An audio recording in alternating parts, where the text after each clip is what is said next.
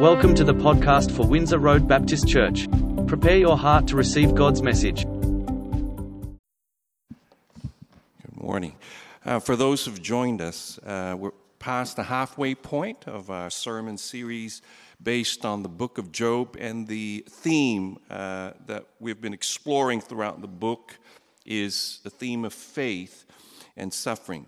So, if you missed out on previous sermons, uh, you can uh, listen to them on our website or download them and listen to them at your leisure. This morning, we're going to cover the third and final and shortest cycle of dialogue between Job and his three friends, Eliphaz, Bildad, and Zophar, found in Job chapters 22 to chapter 27. It's the shortest cycle because there's not much else that has there's not much else to say that hasn't already been said, hence the repetition and backtracking in the dialogue. Eliphaz's speech is shorter than his, two, uh, his previous two. Bildad's speech is the shortest in the whole dialogue, and Zophar is completely silent. And there's also a discernible change in tone and movement in the dialogue. Their relationship between one another noticeably deteriorates. You can say that in the third cycle of speeches, they're done with each other. They've had it with each other. And this morning, we're going to look at Eliphaz's final speech, which Bildad merely repeats, and then Job's response uh, to Eliphaz before drawing three principles uh, for application. And as we look at different uh, verses, uh, please take note of uh, Job's confidence in his righteousness before God and also his general boldness in God's presence. The title of my message this morning is God is for us, He is with us, and He gets us in our suffering. It's a bit of a long title. God is for us, God is with us, and He gets us in our suffering. First, Eliphaz's final speech. Here's a brief context. Eliphaz, Bildad, and Zophar have been unshakable in their belief that God's justice is rooted in the principle of divine retribution, which is the conviction that the righteous will prosper and the wicked will suffer, both in proportion to their respective righteousness and wickedness. It follows then that those who prosper are assumed to be righteous, and those who suffer like Job are assumed to be wicked and that they're being punished or judged by God. But Job contra- openly contradicts their point of view, pushes back, insisting that he's an upright individual. Now, Eliphaz, upon hearing this, is not impressed. He thinks that Job is up himself and doesn't hold back in telling Job off. So we read in verses 1 to 3, chapter 22. Then Eliphaz the Temanite replied, Can a man be of benefit to God? Can even a wise person benefit him? What pleasure would it give the Almighty if you were righteous? What would he gain if your ways were blameless? Eliphaz essentially is saying to Job, Job, God doesn't need you. Rather, it is you who need him. He lacks nothing and he needs nothing. He did not create the world out of any sense of personal uh, uh, lack or compulsion. Therefore, God has nothing to gain from your wisdom and righteousness. God is not impressed with your wisdom and righteousness. Now, Eliphaz is correct in making the point about God's transcendence, which I will explain a little later later. This is basic theology.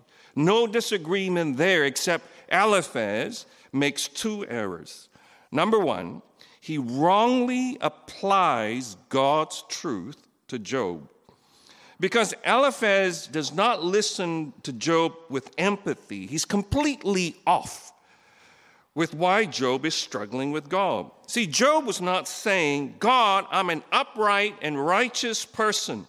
I deserve to be rewarded with a blissful life. You owe me that much. What's happening to me is not on.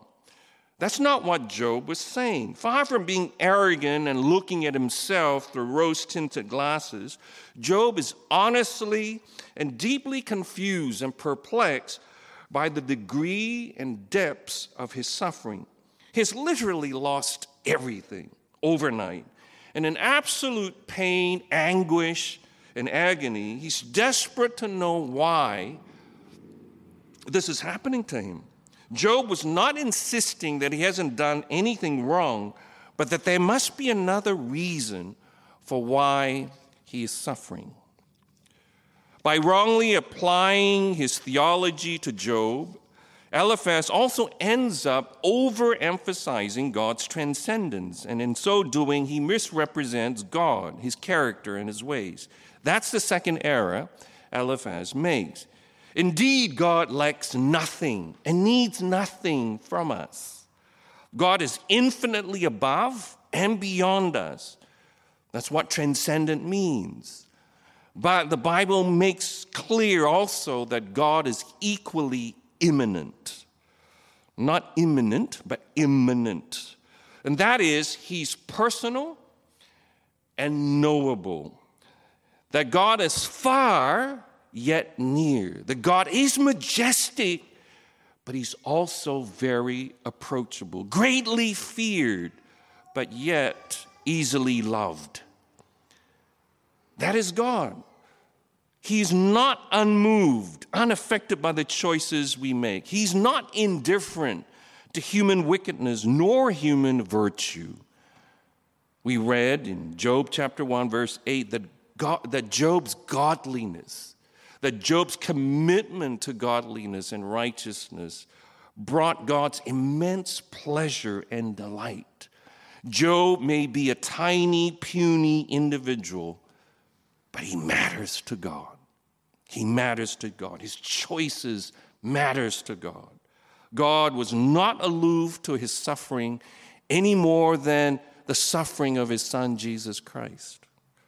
Christianity is the only religion that gives us the perfect balance of God being both transcendent, He's above us, He's beyond us, but He's also knowable, He's immanent. Well, Eliphaz doubles down and insists that Job is suffering because of his sins. He accuses Job of committing a specific a list of sins, unlike in previous chapters when Job's sin was mentioned only in general terms. In verse 4 to 11, is not your wickedness great? Are not your sins endless? You demanded security from your relatives for no reason. You stripped people of their clothing, leaving them naked. You gave no water to the weary, and you withhold, withheld food from the hungry, though you were a powerful man owning land, an honored man living on it and you sent widows away empty handed and broke the strength of the fatherless. You're just nothing but a bully. That is why snares are all around you, why sudden peril terrifies you. You're reaping what you've sown. Why it is so dark you cannot see, and why a flood of water covers you. Eliphaz's allegations are not only downright false and baseless and without foundation, they're cruel. But Eliphaz's insistence on being right theologically blinded him to this. I want to make that clear. All of those allegations are without foundation. He's just cooking it up. He's just assuming that these are the list of things that Job have done that's wrong by God and wrong by people. In chapter 22, verses 12 to 20, Eliphaz pays another tribute to the greatness of God and the hope that Job, upon reflecting on his words, will repent of his self deceit and arrogance. In 21 to 30, Eliphaz appeals to Job submit to God. This is like an altar call at the end of a message. Job, submit to God. Be at peace with him. In this way, prosperity will come to you. Accept instruction from his mouth and lay up his words in your heart. If you return to the Almighty, you will be restored. If you remove wickedness far from your tent and assign your nuggets to the dust, your goal of Ophir to the rocks and the ravines, then the Almighty will be your goal, the choicest silver for you. Surely then you will find delight in the Almighty and will lift up your face to God. You will pray to Him, and He will hear you. and you will fulfill your vows. What you decide on will be done. What you decide on will be done, and light will shine on your ways when people are brought low and you say, Lift them up. Then he will save the downcast. He will deliver even one who's not innocent, who will be delivered through the cleanness of your hands. Just say you're sorry to God, and everything will be all right, Job. Again, Eliphaz is right about being repentant before the Lord, about confessing our sins to God, except his words do not apply to Job. For Job has not committed some secret sin that he's being punished for. We know this at the start of the story. The God was absolutely delighted with Job's godliness and righteousness. Eliphaz here is being self righteous, lacking compassion, and being condescending toward Job. We know this because at the end of the story, God takes Eliphaz to tasks. Now, Job uh, chapter 23, we have Job's response, in which he completely ignores Eliphaz's speech and returns to the themes of his earlier speech in chapter 21, where he probes the deeper mysteries of God's divine providence. He rejects his friend's reductionistic and faulty understanding of God's retributive justice as the reason for his suffering. He asks to appear before God so he can plead his case before him. He's certain that God would vindicate him if he was given the chance. In verses 20, uh, verses 10 to 12 in chapter 23, Job says this, but he knows the way that I take. And when he has tested me, I will come forth as gold. My feet have closely followed his steps. I have kept to his way without turning aside. I have not departed from the commands of his lips. I have treasured the words of his mouth more than my daily bread. But at the same time, Job is troubled by two things. Firstly, he's troubled by the elusiveness of God in chapter 23, verses 3 to 4 and 7 and 9. If only I knew where to find him, if only I could go to his dwelling, I would state my case before him and fill my mouth with arguments. There the upright can establish the innocence before him. There I would be delivered forever from my judge. But if I go to the east, he's not there. If I go to the west, I do not find him. When he's at work in the north, I do not see him, and when he returns to the south, I catch no glimpse of him. So Job is desperate to plead his case before God, but he fears that he's not going to find him. Where is God? God is elusive. And the second thing that Job is troubled by is the unpredictable of response.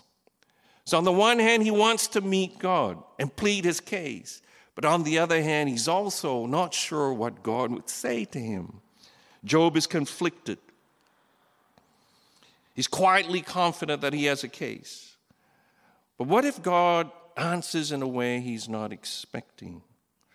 What if God does have a purpose in allowing him to suffer? Because God stands alone, and who can oppose him? God can do whatever he pleases. He carries out his decree against me, and many such plans he still has in store. Verses 13 to 17. That is why I'm terrified before him. When I think of all this, I fear him. God has made my heart faint.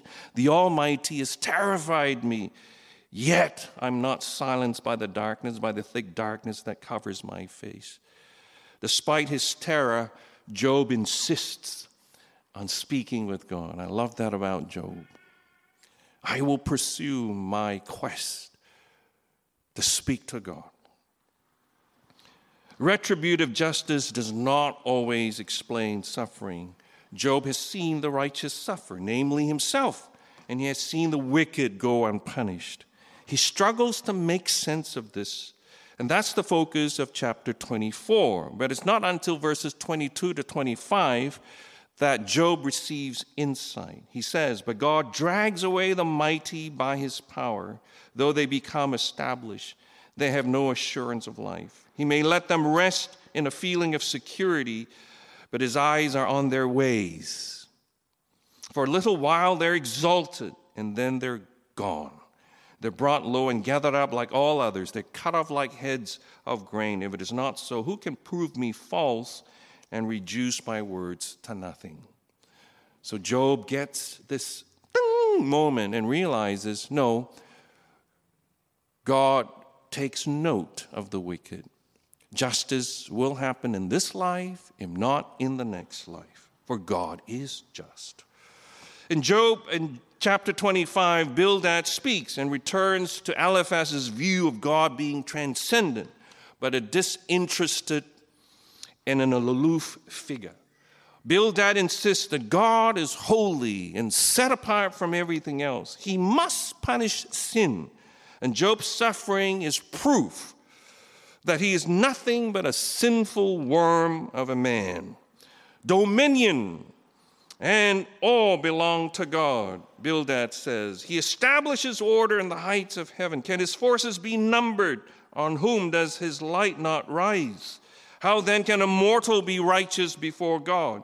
How can one born of woman be pure, even if, if even the moon is not bright and the stars are not pure in his eyes? How much less a mortal who is but a maggot, a human being who's only a worm. What a horrible, horrible thing for Bildad to say to Job. See, Bildad is partially right about God, but dead wrong about Job. How can then a mortal man be righteous before God? How can one born of a woman be pure? Of course, we know the answer to that question. It's found in the prologue. God Himself considers Job to be blameless, upright, a man who fears God and shuns evil. In somewhat of a role reversal, in chapters 26 to 27, Job assumes the role of a teacher. After sarcastically berating Bildad, Job points out that his suffering is somehow connected to God's incomprehensible, mysterious, and glorious wisdom, which is not of this world, and that our foolishness, in contrast, becomes very apparent when we limit God's providence to a heartless and rigid application of the principle of retributive justice, as Eliphaz, Bildad, and Zophar have done. There are lots of things we don't know about God. There are lots of things about the cosmos we don't understand, and we should be humble about this.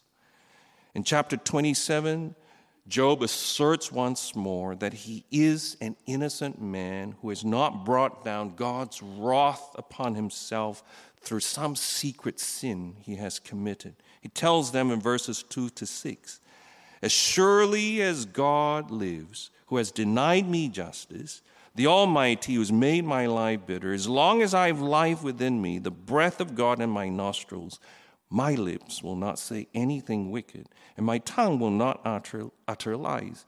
I will never admit that you are in the right, Eliphaz. Until I die, I will not deny my integrity. I will maintain my innocence and never let go of it. My conscience will not reproach me as long as I live. Can you see what, what Job is saying? It's, it's like Eliphaz is acting like a lawyer and saying to Job, Job, just confess.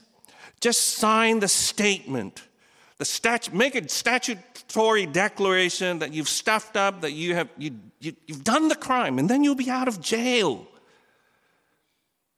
Then everything will be put right. Everything you had will be restored. Just admit that you're guilty and the punishment will end. And Job says, I'm not going to admit to something I haven't done. I won't. I know the alternative is very appealing, but I will not admit to anything that I've not done. And Job's conviction clearly disproves Satan's allegation. Remember at the start? Does Job fear you, God, for nothing? Clearly, Job fears God. He's not doing it for the blessings, because if he was doing it for the blessings, he would have, he would have taken on Eliphaz's appeal and said, Yes, I will confess, and then let's get, get this suffering over and done with. Eliphaz is saying, No, if I have to suffer some more, I will, because I haven't done anything that merits this.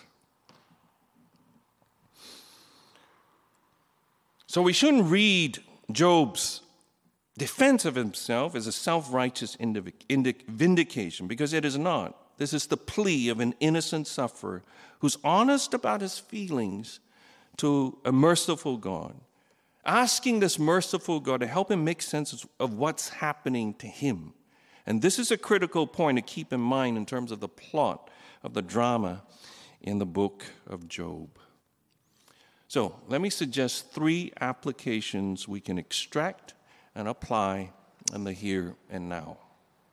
Number one, be compassionate instead of giving pat and glib answers to those who are suffering. That's, the first thing we learn from this exchange, this final exchange between Job and his three friends. Be compassionate instead of giving pat and glib answers to those who are suffering. When people experience suffering, they need compassion, not pat and glib answers, even if you believe that they're theologically grounded and sound. For instance, Eliphaz does mean well. There's no malice in his words. He wants to help his friend Job. But his problem, like a lot of us, is that he was rather quick to advise then listen to Job with compassion, which lies at the very heart of who God is. Eliphaz was quick to give Job a theological lecture, something that Job didn't need. At the end of the day, we don't fully know why people suffer. Eliphaz should have been humble about the fact that he didn't have all of the information he needed to assess Job's situation correctly. Instead, he should have just been compassionate to Job, which means, in part, seeing Job's problems with Job's eyes and feeling it with Job's feelings. I read once compassion being described as the sometimes fatal capacity for feeling what it is like to live in someone else's skin. It's a great definition of compassion. Compassion is the fatal, sometimes fatal capacity for feeling what it is like to live in someone else's skin. And this was how God demonstrated his compassion to us. He came in the flesh, in the form of Jesus, identified with and shared in our pain and sorrow and suffering. Instead of responding with compassion to Job, Eliphaz was being arrogant. He had made up his mind about the cause and solution to Job's suffering. His arrogance blinded him to his heartless response to Job. Dietrich Bonhoeffer wrote, Judging others make us blind, whereas love slash compassion is illuminating. By judging others, we blind ourselves to our own evil and to the grace which others are just as entitled to as we are. Now, a note to those who are suffering, here or watching online. If you're suffering, can I plead with you to be careful of self pity and to watch out that you don't obsess over your suffering and pain, that you're not pain and suffering centered.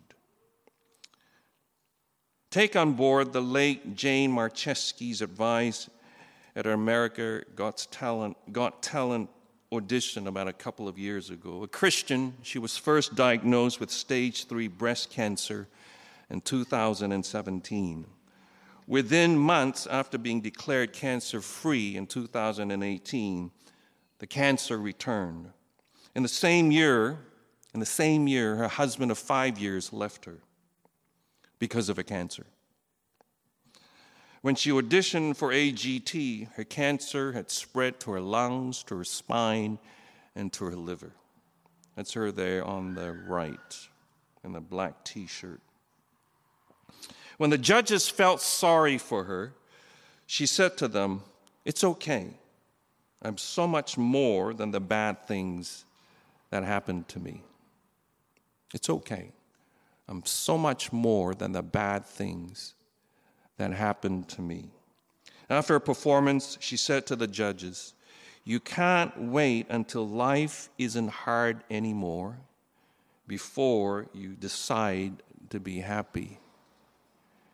You can't wait until life isn't hard anymore before you decide to be happy. Yeah, I'm sick, I'm suffering, I'm in pain, but I'm not going to let that stop me from living. I'm not going to wait till I get better before I go, okay, I can start praising God now. I can start doing what I want to do now. No, I'm not going to wait for that. I'm not defined by my pain, by my suffering. That's not who I am. I'm a child of God. And I'm not going to wait till my problem goes away before I start living. Look to God ultimately as the source of your comfort, as the source of your care, and as the source of your validation. Don't look to people. Number two, we have more confidence than Job about our righteousness before God. If Job is able to have such confidence about his righteousness before God, how much more we, whom Jesus has made righteous through his death on the cross. Hey? In 2 Corinthians 5, verses 17 to 21. Therefore, therefore, if anyone is in Christ, the new creation has come. The old has gone, the new is here. All this is from God who has reconciled us to himself through Christ and gave us the ministry of reconciliation. That God was reconciling the world to himself in Christ, not counting people's sins against them. And he has committed to us the message of reconciliation. This is the gospel that we're charged to preach. We're therefore Christ's ambassadors as though God were making his appeal through us. We implore you on Christ's behalf be reconciled to God. So if you're not a follower of Jesus this morning, I want to say to you be reconciled with God. You can be reconciled to God before the service ends. God made him, Jesus, who had no sin, to be sin for us, so that in him we might become the righteousness of God. Did you know that when we put our faith in Jesus, when we put our faith in his finished work on the cross, not only are our sins taken away, but something else happens. We receive the righteousness of Christ. Do we, are we aware of that? That Jesus doesn't just take away our sins, he gives us his very righteousness upon which we stand before God. So, brothers and sisters, if Job, without knowing Jesus, can be so convinced about his righteousness before God, how much more those of us who have been put right with Jesus? Amen? And thirdly, we, are, we have more confidence than Job about coming boldly to God. In the light of Hebrews chapter 4, verses 14 to 16, we read the words Therefore, since we have a great high priest, Jesus, who ascended into heaven, Jesus, the Son of God, let us hold firmly to the faith we profess. For we do not have a high priest who's unable to sympathize with our weakness, but we have one who has been tempted in every way, just as we are, and yet he did not sin. Let us then, because of that, let us then approach God's throne of grace with confidence. With confidence so that we may receive help and find grace to help us in our time of need, our time of need. We have a high priest who gets us, who gets us, not aloof, not disinterested, but who gets us completely. So, as we come to the Lord's table this morning to reflect on the incredible sacrifice that Jesus made for us on the cross, let us not be like Eliphaz in our response to those who are suffering. Yap, yap, yap, yap, yap, yap, yap, yap. Listen. Listen far more than we're speaking. Throw away your theology, suspend it. Not, not believe it, just put it aside and be present to the sufferer.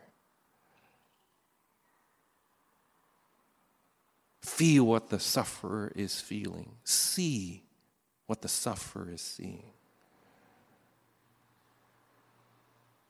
Don't be quick to answer. Don't be quick to explain what's going on, even by using the scripture.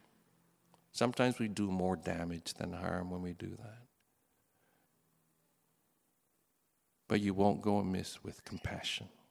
Just be present to the sufferer. Because Jesus lived more righteously than Job ever could and died in our place so that we can become the righteousness of God, receive this morning His comfort, His strength that comes from knowing that God completely approves of you, whether you're in your pain and suffering or not. Because Jesus endured and experienced more unjust suffering than Job ever could, not only do you have access to God's presence 24 7, unlike Job, you can be bolder than he ever was or could be. There is nothing you can say to God that will cause him to turn his face from you. He has made a covenant with you that he will be with you and he will not leave you nor forsake you. If you're struggling and if you're suffering, God is not only with you and for you, he gets you. He gets you. So I like us to sing, I will boast in Christ, before we come up and receive the bread and cup. So let's sing this wonderful, glorious song about what Jesus has done on the cross and that He is the reason for our righteous standing before God, and He is the reason for our confidence before God. Our confidence is not in ourselves but in Christ alone. Thanks for listening. We hope that you have been blessed by the message. Windsor Road Baptist Church is a growing intergenerational and international community of people committed to whole life discipleship. Please visit us at windsorroad.org.au to connect with us and to learn more about our church.